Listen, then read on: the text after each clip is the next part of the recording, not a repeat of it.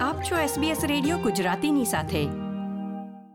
ઓસ્ટ્રેલિયામાં કેન્દ્રીય ચૂંટણીને માત્ર ગણતરીના દિવસો જ બાકી રહી ગયા છે, ત્યારે દેશની તમામ મોટી પાર્ટી મતદારો માટે વિવિધ યોજનાઓની જાહેરાત કરી રહી છે.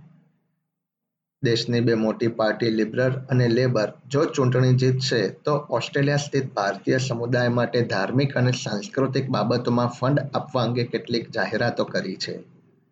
ઓસ્ટ્રેલિયામાં ભારતીય મૂળના માઇગ્રન્ટ્સની સંખ્યા બીજા ક્રમે છે. તાજેતરમાં પ્રસિદ્ધ થયેલા આંકડા પ્રમાણે વર્ષ બે હજાર એકવીસમાં ઓસ્ટ્રેલિયામાં સ્થાયી હોય પરંતુ ભારતમાં જન્મેલા લોકોની સંખ્યા સાત લાખ દસ હજાર જેટલી હતી. દેશની બંને મોટી પાર્ટી આ ચૂંટણી અગાઉ ભારતીય મૂળના માઇગ્રન્ટ્સને ધ્યાનમાં રાખીને પ્રચાર કરી રહી છે.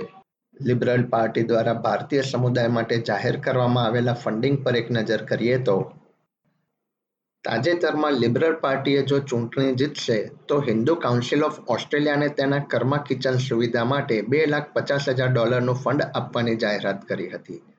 જેની મદદથી સંસ્થાનું રસોડું તથા ડાઇનિંગ હોલમાં વધુ સુવિધા ઉપલબ્ધ કરી શકાશે. અત્યાર સુધીમાં સંસ્થાએ કોવિડ મહામારીના સમય દરમિયાન જરૂરિયાતમંદોને વીસ હજાર જેટલા ફૂડ પેકેટ્સ શિયાળામાં ધાબળા અને કામચલાઉ ધોરણે રહેવાની સુવિધા આપી છે.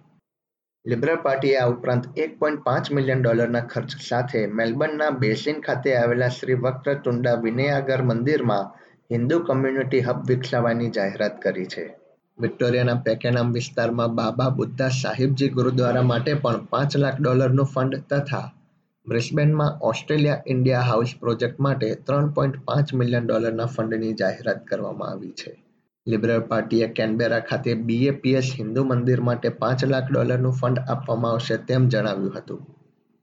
આ ઉપરાંત વેસ્ટર્ન ઓસ્ટ્રેલિયાના પર્થના કેનિંગવેલ વિસ્તારમાં આવેલા હિન્દુ મંદિરમાં શિક્ષણ તથા સાંસ્કૃતિક કેન્દ્ર માટે મોરિસન સરકારે એક મિલિયન ડોલર ફાળવવાનું નક્કી કર્યું છે.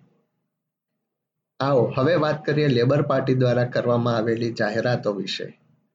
પેરામેટા વિસ્તારમાં હેરિસ પાર્કના લિટલ ઇન્ડિયામાં આવેલા વેપાર ઉદ્યોગો માટે ત્રણ પોઈન્ટ પાંચ મિલિયન ડોલરના ફંડની જાહેરાત કરવામાં આવી છે.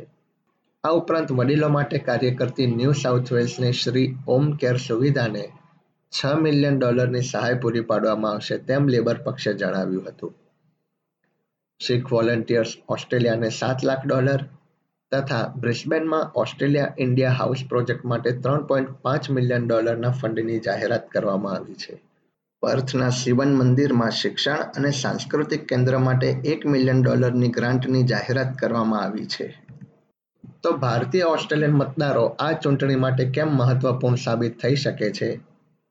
યુનિવર્સિટી ઓફ ટેકનોલોજી ખાતે બહુ સાંસ્કૃતિક સમુદાયના વિશેષજ્ઞ એન્ડ્રુ જાકુબોવિચે એસબીએસ હિન્દીને જણાવ્યું હતું કે ભારતમાં જન્મેલા પરંતુ ઓસ્ટ્રેલિયામાં રહેતા લોકોની સંખ્યા છેલ્લા કેટલાક સમયમાં ઘણી વધી છે.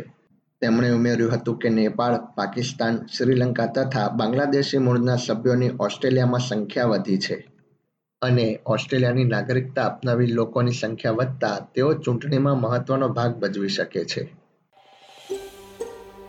આ પ્રકારની વધુ માહિતી મેળવવા માંગો છો? અમને સાંભળી શકશો Apple podcast Google podcast Spotify કે જ્યાં પણ તમે તમારા પોડકાસ્ટ મેળવતા હોવ.